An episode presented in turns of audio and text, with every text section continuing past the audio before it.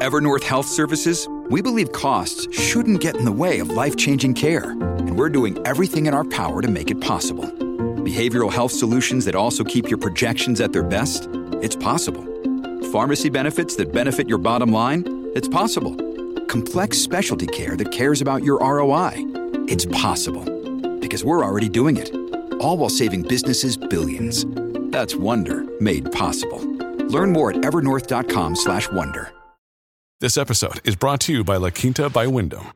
Your work can take you all over the place, like Texas. You've never been, but it's going to be great because you're staying at La Quinta by Wyndham. Their free bright side breakfast will give you energy for the day ahead. And after, you can unwind using their free high speed Wi Fi. Tonight, La Quinta. Tomorrow, you shine.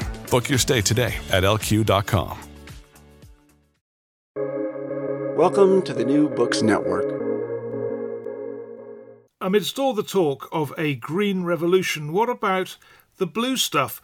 There are the seas that will wash over inhabited land, there's the sea economy, and fishermen and cargo crews facing hard times, and then there's all the debate about animal rights. Where do sea creatures fit into that? Professor Chris Armstrong is the author of A Blue New Deal, and he joins me now. Welcome. Thank you. Thanks very much. It's great to be on. And let's just uh, understand the sort of scope of this book because you're, you're, you're discussing lots of aspects of ocean policy, basically. Yes, I am. It's quite a wide-ranging book from you know, as you say, the rights of animals to the rights of workers at sea, the environment, inequality in the ocean economy. It's all in there. Yeah, and and let's just start by understanding. Obviously, oceans are important, uh, but in what ways are they important? And one of the striking things you say, which I mean, some people may be aware of, but many won't be, I suspect, that yeah, they're probably more important than the rainforests in terms of absorbing carbon. Yes, so there's some disagreement among scientists about the exact figures about whether the ocean is the biggest carbon sink, but it's it's there or thereabouts. It's also the biggest supplier of oxygen, if you like, which again we used to think was the role that the rainforest provided. We go to school and we get told that the rainforests are the, the, the lungs of the earth, but now we are increasingly thinking that the ocean is. That's largely because of plankton, which absorbs carbon dioxide, uses up the carbon, stores it away into the ocean food system, and then releases the oxygen. I'm surprised there's uncertainty about that. I mean, these things must be quite easy to measure, or, or maybe not. You would think so. I think I think our um, our understanding of the exact proportions are, are a bit uncertain at the moment. Whether whether the rainforest or the plankton are in the number one position or the number two position, I think there's there's some debate basically the sea is more important than most people realize. Absolutely, absolutely. Uh, and it, you know, it, it, does many other things that we blithely ignore in our day-to-day lives. Like it, it regulates temperature, it drives weather patterns that we rely upon. Tell us about regulating temperatures. What is the role of the ocean in that? Essentially, the idea is that water has a very high heat capacity. And by that, we just mean that you can throw lots and lots of of heat into the ocean without it actually increasing its temperature very much. So, you know, lots of solar energy comes from the sun, hits our planet. If our planet was a kind of dusty, rocky planet, it would become very, very hot. But the, the ocean manages to absorb that energy, much of it, and, and disperse it rapidly. So these these great ocean currents take heat energy away from the equator towards the poles, which is why, for example, the UK is much warmer than uh, it would otherwise be, given that we're on roughly the same kind of latitude as Canada. The um, the Gulf Stream transports heat energy from the equator up towards northern Europe. So the ocean is a kind of uh, a conveyor belt of heat, if you like. And it's a moderating influence, in fact. Yes. So the, the equator would probably be uninhabitable if it wasn't for the ocean taking away so much heat energy. Northern and, and very southern latitudes would be even colder than they are. So it's a, it's a kind of equalizing influence. Uh, an, an, obvious sort of importance of, of oceans that it, they, they, provide a lot of food. Yes, they do. Uh, hundreds of millions of people are, in one way or another, nutritionally dependent on the sea. The big story is obviously the fact that many, you know, many people eat fish, but also the ocean is really important for some people in providing salt, or um, you know seaweed or various other um, inputs into their diet. Now, then, let's look at the uh, problems. Then you've, you talk, talked us through some of the important functions of, of oceans as far as humans are concerned. On the problems, I mean, I guess the one that people talk about most is sea rise. So, how real is that? I mean, it seems to me that, as as it may be the case in a lot of these claims about environmental degradation, that the dire predictions haven't yeah, happened as quickly as people say. What what do you think? There is a, a good deal of uncertainty when it comes to exactly how much sea level rise we can expect. And that's partly because there are kind of time lag effects. You know, even if we manage to decarbonize our economies right now, there is probably some sea level rise already locked in by our, our past emissions. But exactly how much sea level rise we're going to have is is very much open for debate because it partly depends on what we do. There are some some dire predictions where we see sea level rise in the in the meters by the end of the century, which would be which would be pretty catastrophic for many countries in Asia, but also North America and Europe, and really lots of places. Sea level rise itself hasn't led to the loss of much territory, but there are problems around sea level rise that accompany it that are quite serious. So, so we often think with sea level rise about land literally kind of crumbling away into the ocean, but we also have to think about salt, for example, being um, absorbed into the land as you know waves rise and rise and penetrate more of the soil. And if you are a farmer, you're not really going to grow crops on soil which has been salinated. So that's a kind of a worrying aspect around sea level rise that I think gets a bit less attention. Okay, and let's sort of take another aspect then of the difficulties faced by the oceans. And eh, plastic pollution is you know, quite often discussed. Now, I mean, it seems to me the oceans are so vast. It seems extraordinary there'd be enough plastic out there to make a significant difference, but but there is, isn't there? Yes, I mean the the quantity of plastic that we're producing is is absolutely vast and some of it is recycled or you know stored away or buried on land but lots of it finds its way into the rivers gets washed into the sea. Because of the way that ocean currents work it, it collects in various places. So we get the kind of great pacific garbage patch which is pretty vast. And it doesn't exactly look like a garbage patch and it's not exactly piled high but there are concentrations there of plastics and, and microplastics that are really worrying in the sense that they get eaten by, absorbed by organisms and pass away down the food chain. So the the chief problem with plastic pollution in terms of marine animals like fish and birds is simply that they kind of inadvertently eat them or they eat them um, believing that they are something you know nutritious. And because they can't be digested they just remain in their stomachs or in their guts. They are full and they can't eat anymore. So eventually you know seabirds and, and fish can can starve to death the result of uh, the plastic and other aspects of environmental degradation are what you call marine dead zones. Can you talk us through them? Yeah, so dead zones are chiefly associated with agriculture. So dead zones happen around the coast of places where intensive agriculture happens. So the problem is really nitrogen fertilizer. So when nitrogen is is used on farmland, which has kind of produced incredible benefits in terms of the, the fertility of the soil. Often it leaches its way again into the rivers, down to the oceans. And what it does there is it spurs the growth of lots and lots of algae. And the algae lives but eventually dies. And when it dies, it sucks the oxygen out of the water. So dead zones are essentially parts of the ocean that have very low oxygen. So in those areas, we tend to find kind of shellfish, small fish, and then the, the bigger creatures that that predate them. So you know, porpoises, dolphins, eventually dying. So dead zones are somewhat kind of devoid of life. So the the Baltic Sea is one of the most famous examples, but also places off the coast of the US. Then you move on to uh, the people using the ocean and indeed the animals who exist in the ocean. So let's deal with the people first. I, I guess it's is it always been the case that mariners, you know, have pretty rough working conditions, uh, tend to be underpaid, you know, marginal employment. Is that right, or is it worse now than it used to be?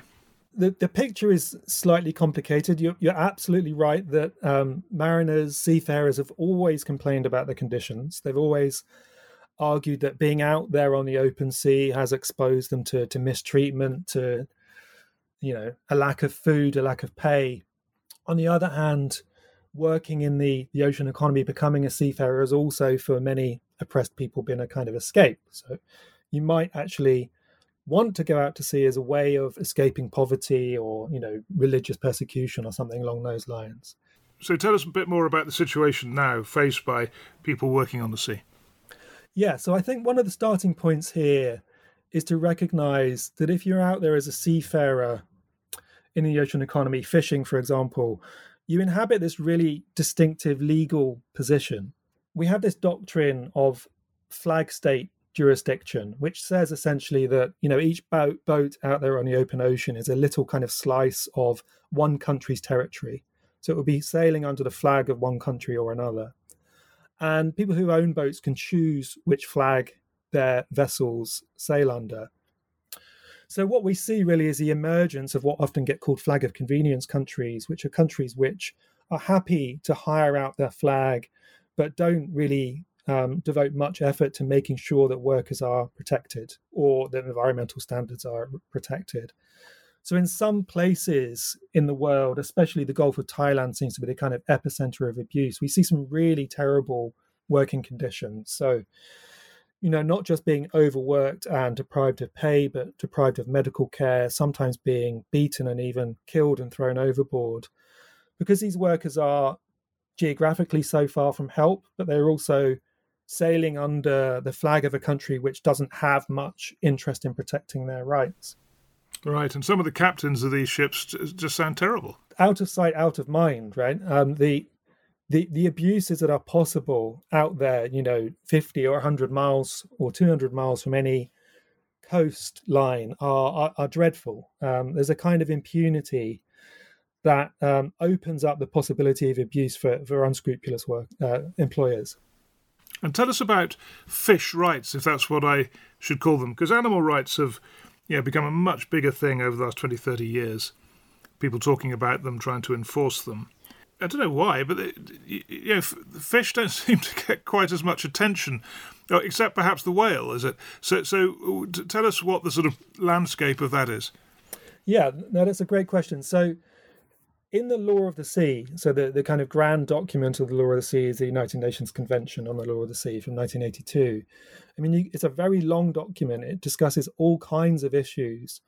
But one thing it never discusses is the idea that the creatures that actually live in the sea might have rights. So, by and large, fish, for example, are, are treated as resources to be kind of argued over and haggled over within international law.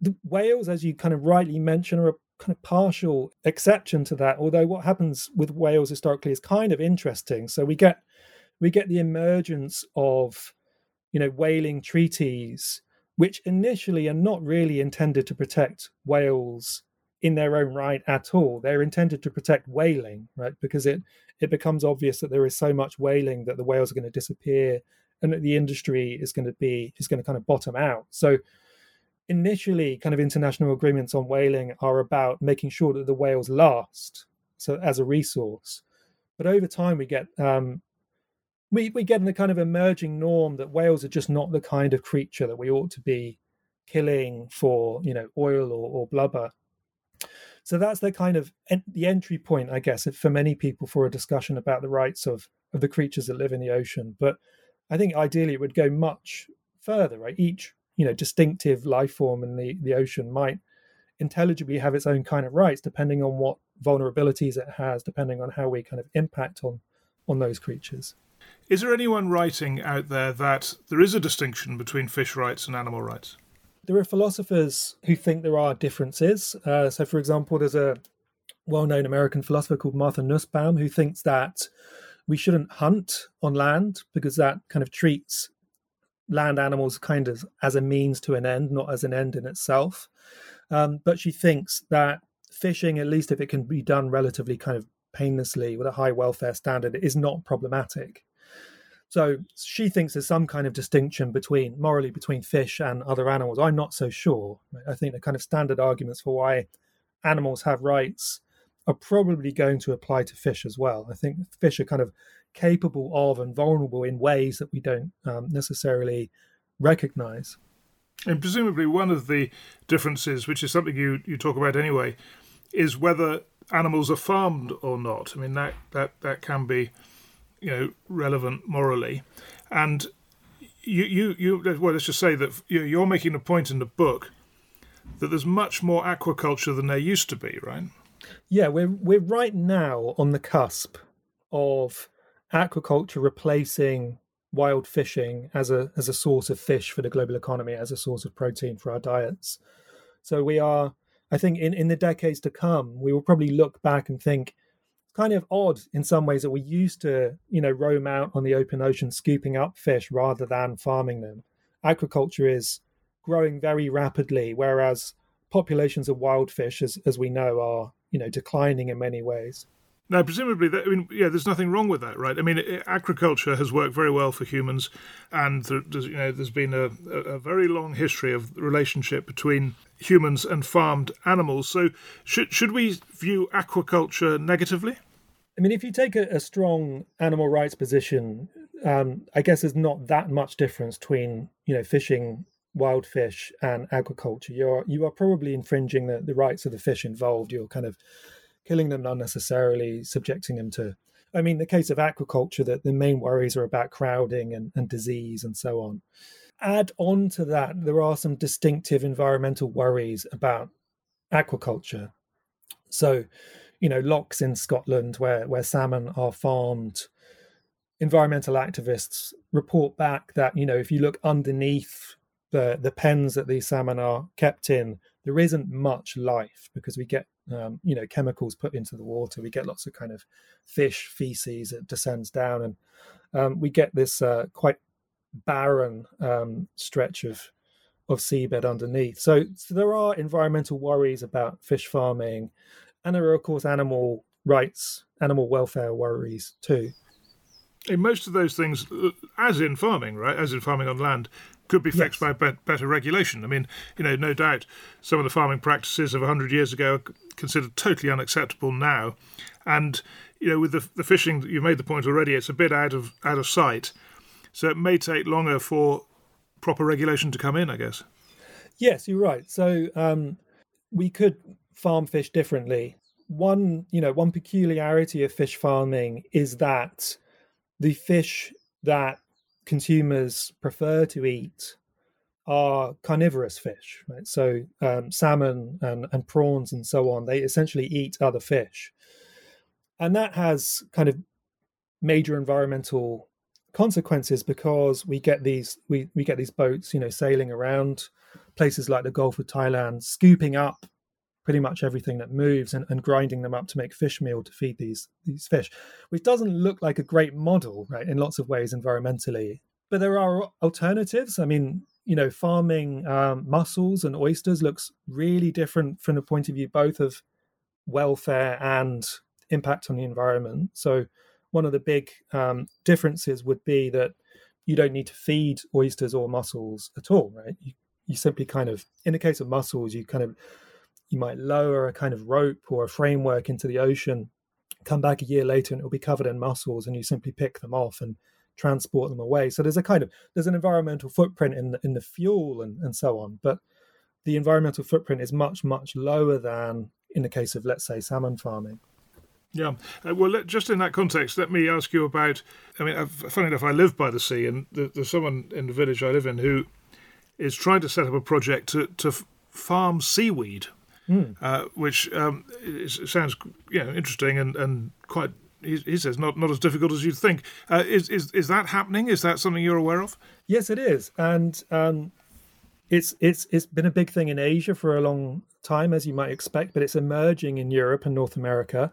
Seaweed can actually be used in all kinds of ways. You know, we can eat seaweed. You can you can give seaweed as a, a dietary supplement to cattle, for example, and, and, scientists say that cattle that are fed seaweed supplements uh, emit, if you like, uh, less methane, which is which is great for the climate.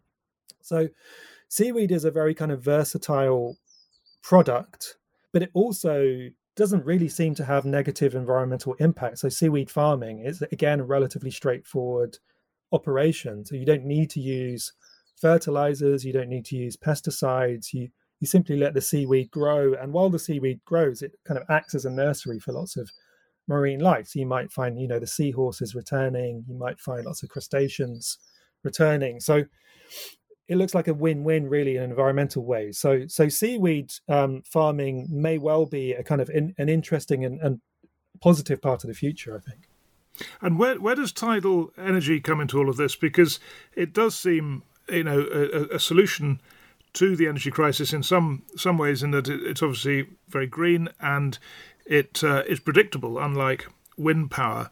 Uh, but I'm seeing that there are uh, environmental objections to having turbines on the floor. I mean, it would seem to me there is so such a tiny amount of the floor space would be used by these turbines that it'd be surprising if they made a big impact. But how, how do you see that?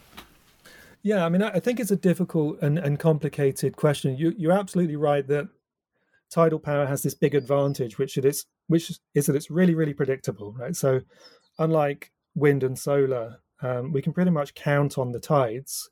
There are concerns. I mean, maybe there are especially concerns about these kind of big tidal barrages. So, you know, if you kind of put a, a barrage of, of uh, installations across the whole of the, the, the for example, then this might have a big impact on on ecosystems. It might prevent fish kind of spawning in the places they're used to spawning. It might prevent um, marine mammals from from reaching where they want to get to. On the smaller scale, um, maybe those those worries are, are less um, serious. So, yeah, I mean, I think I think the jury's out. I think undoubtedly tidal power looks like it's going to be part of the energy mix we need. We, you know, we can't. We're in a position where beggars can't be choosers, really. Um, but how big a part of the future sure it's going to be the energy mix in the future. I'm not I'm not sure. Yeah, I mean, just just one thought about these barrages. Uh, I mean, again, just in the area I'm in, the, the, the Victorians put up barrages which have created uh, parts of the uh, seascape that are now considered very special environmentally. You know that they, they've had a beneficial, apparently beneficial effect yeah. on the environment. No doubt, yeah, massive interventions in a way, building these huge, uh, these huge constructions, that, you know, to take roads across the sea and to protect harbours and so on. I mean, do you think sometimes that these interventions are not necessarily all negative? Yeah, I mean, I think you make an important point, which is that we can't imagine that there is some kind of very neat and everlasting distinction between land and sea, right? That the barrier between land and sea changes, and often it changes as, a result of you know human ingenuity. So, you know, countries like the Netherlands or, or Singapore have grown as a result of the the reclamation of the sea, but by the same token, we can also restore. We can restore wetlands. We can we can give land back to the sea. So part of the discussion about climate change is undoubtedly, I mean, this is a big public debate in the Netherlands. It's undoubtedly about which bits of the land do we choose to give up, right, in order to protect what we want to protect.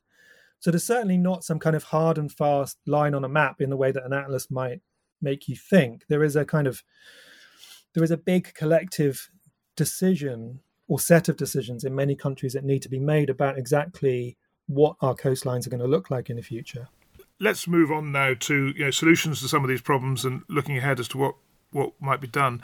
I mean, one of the things you say, I'm, I'm, rather surprised it still happens, is that you know there should be a ban on cyanide and dynamite when fishing. W- where does that happen? This happens in uh, the Caribbean, in particular, but also off off the coast of Africa. It's essentially a very cheap and not particularly technologically advanced way of of gathering lots and lots of fish right? So you, you throw the dynamite into the into the water and it explodes and the, the, shortly afterwards the fish kind of float belly up and you you you gather them all and, and you sell them. It's destructive and often depressingly it happens where the fish are quite close to the surface in places like coral reefs so in those places it's hugely destructive yeah, and and then you talk about harmful fishing subsidies t- t- tell us tell us what the you know where where that's happening and what the impact is. Yeah, so it might be interesting there to talk about the high seas. So in international law, there's this distinction between you know each each country's bit of marine territory, its exclusive economic zone, and then the high seas. The border there is 200 nautical miles out to sea, stops being your bit of marine territory and becomes the high seas.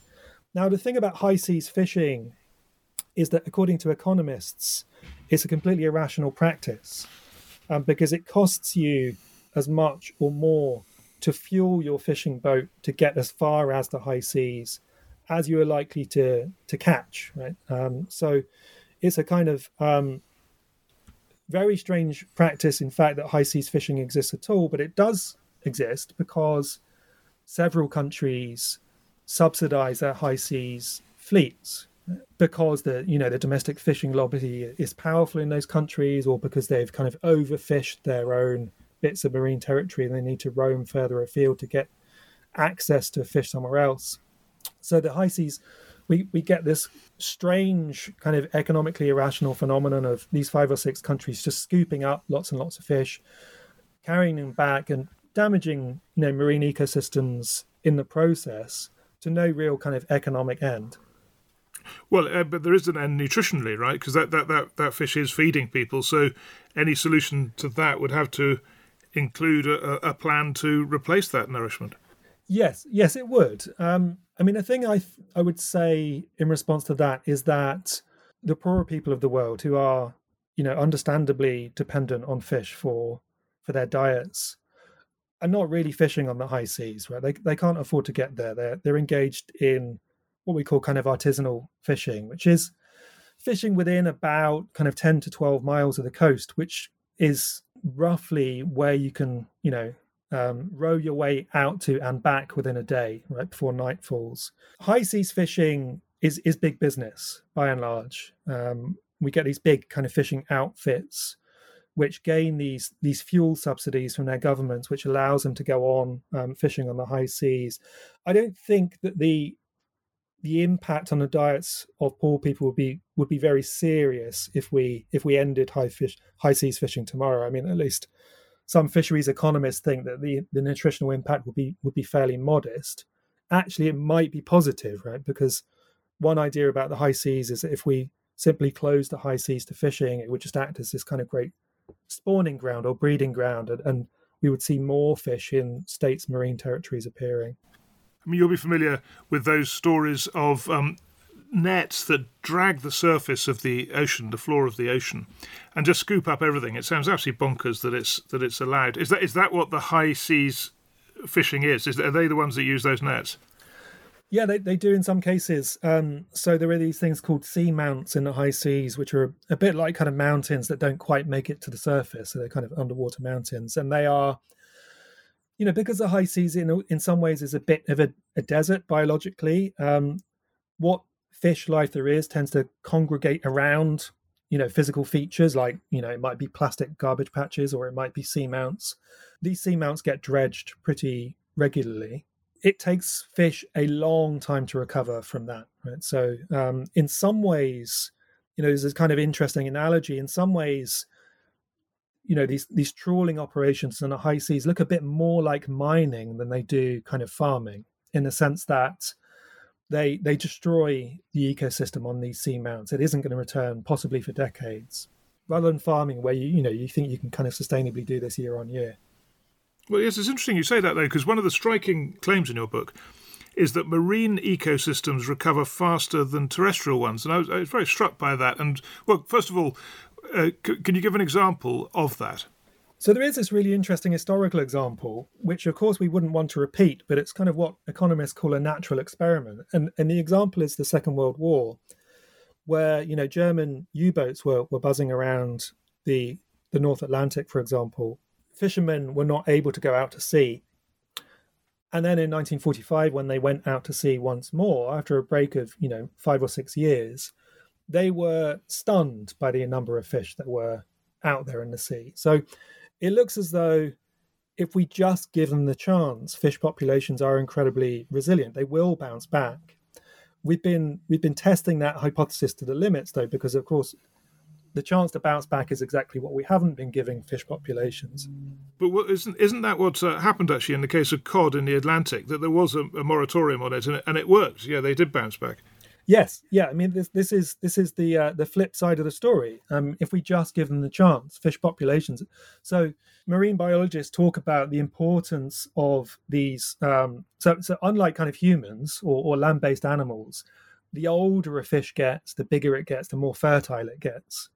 So it's especially important when we establish things like marine protected areas that we give them a few years to prove their worth because eventually we'll get these these big super fertile fish whose whose kind of eggs roe whose whose young will start radiating out into the the surrounding seas relatively quickly. When you when you look ahead you, have talked about a, a world ocean authority.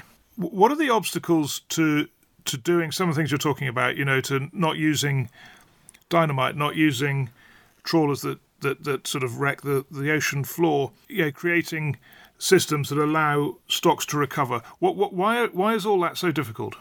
So, one thing I would say is that in the book, I try to do two different, but I think complementary things.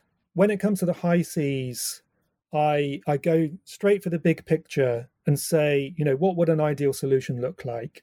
I spin this yarn about a World Ocean Authority that, in a sense, would be an environmental guardian for the whole of the high seas. So, you know, perhaps it would not allow any fishing on the high seas. Perhaps it would outlaw deep sea mining, probably because of its likely environmental impact. And I understand that this is not likely to happen anytime soon. So recently we had a high seas treaty that was much, much less ambitious than that. But then the flip side of that is closer to home. This is the second part of the story where each state has its own bit of marine territory.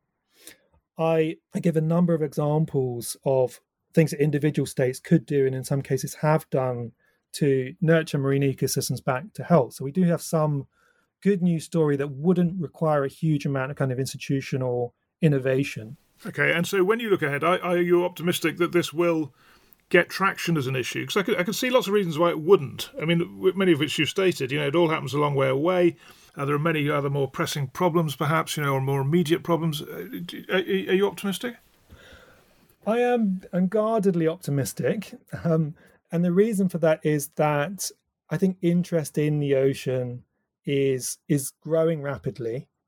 So certainly whenever I go and talk to people about the ocean, you know, I don't I don't have to persuade people how interesting and important this is. There is a, a great kind of untapped audience out there. And I say untapped because I think it is untapped by our by our politicians who don't particularly get around to campaigning on ocean facing issues, with a few exceptions. Often, what happens is that kind of ordinary citizens find themselves joining up these these kind of great public spirited and noble environmental um, activities like you know clearing up plastic from beaches and campaigning about sewage you know organizations like surfers against sewage but they don't really know what comes next and i think we're, we're kind of missing uh, a democratic politics of the ocean in many ways. Well, yes, but no, no one's elected to represent the oceans, are they? No, absolutely, absolutely, and and governments don't tend to have ministers for the ocean. They often have ministers for for fishing, which is not quite the same thing. It would be wonderful if politicians did campaign on ocean facing issues, but I think they're not going to do that until enough voters ask them why they are not doing that, right? Why, until they get enough kind of letters from concerned citizens or it might be NGOs to say, well, look, what is your vision for the ocean by 2050 or by the end of the century? What kind of ocean economy do you want to see? What kind of ocean environment do you want to see? And as, as you studied this, writing this book, what, what surprised you most of all? What did you discover that you thought, gosh? One of the things that surprised me most was the was the incredible vulnerability of, of workers in the, the ocean economy. So, the chapter I had on um, people who work in fishing on the high seas and you know the Gulf of Thailand was was horrifying. I wasn't entirely surprised that abuses happened, but the kind of sheer vulnerability and the sheer scale of the abuses is, is pretty shocking. Aside from that, I think I've just come to learn more and more about the kind of many ways in which we depend on the ocean environmentally, socially, economically, which I think were not were not quite obvious to me. So in that sense, it was definitely a kind of voyage of discovery. And it has been for us too. So, uh, Professor Chris Armstrong, thanks very much for taking us on it. And uh, it's a very, yeah, it's a good topic, which, as you say, hasn't received an awful lot of attention. So, thank you very much indeed. Thank you.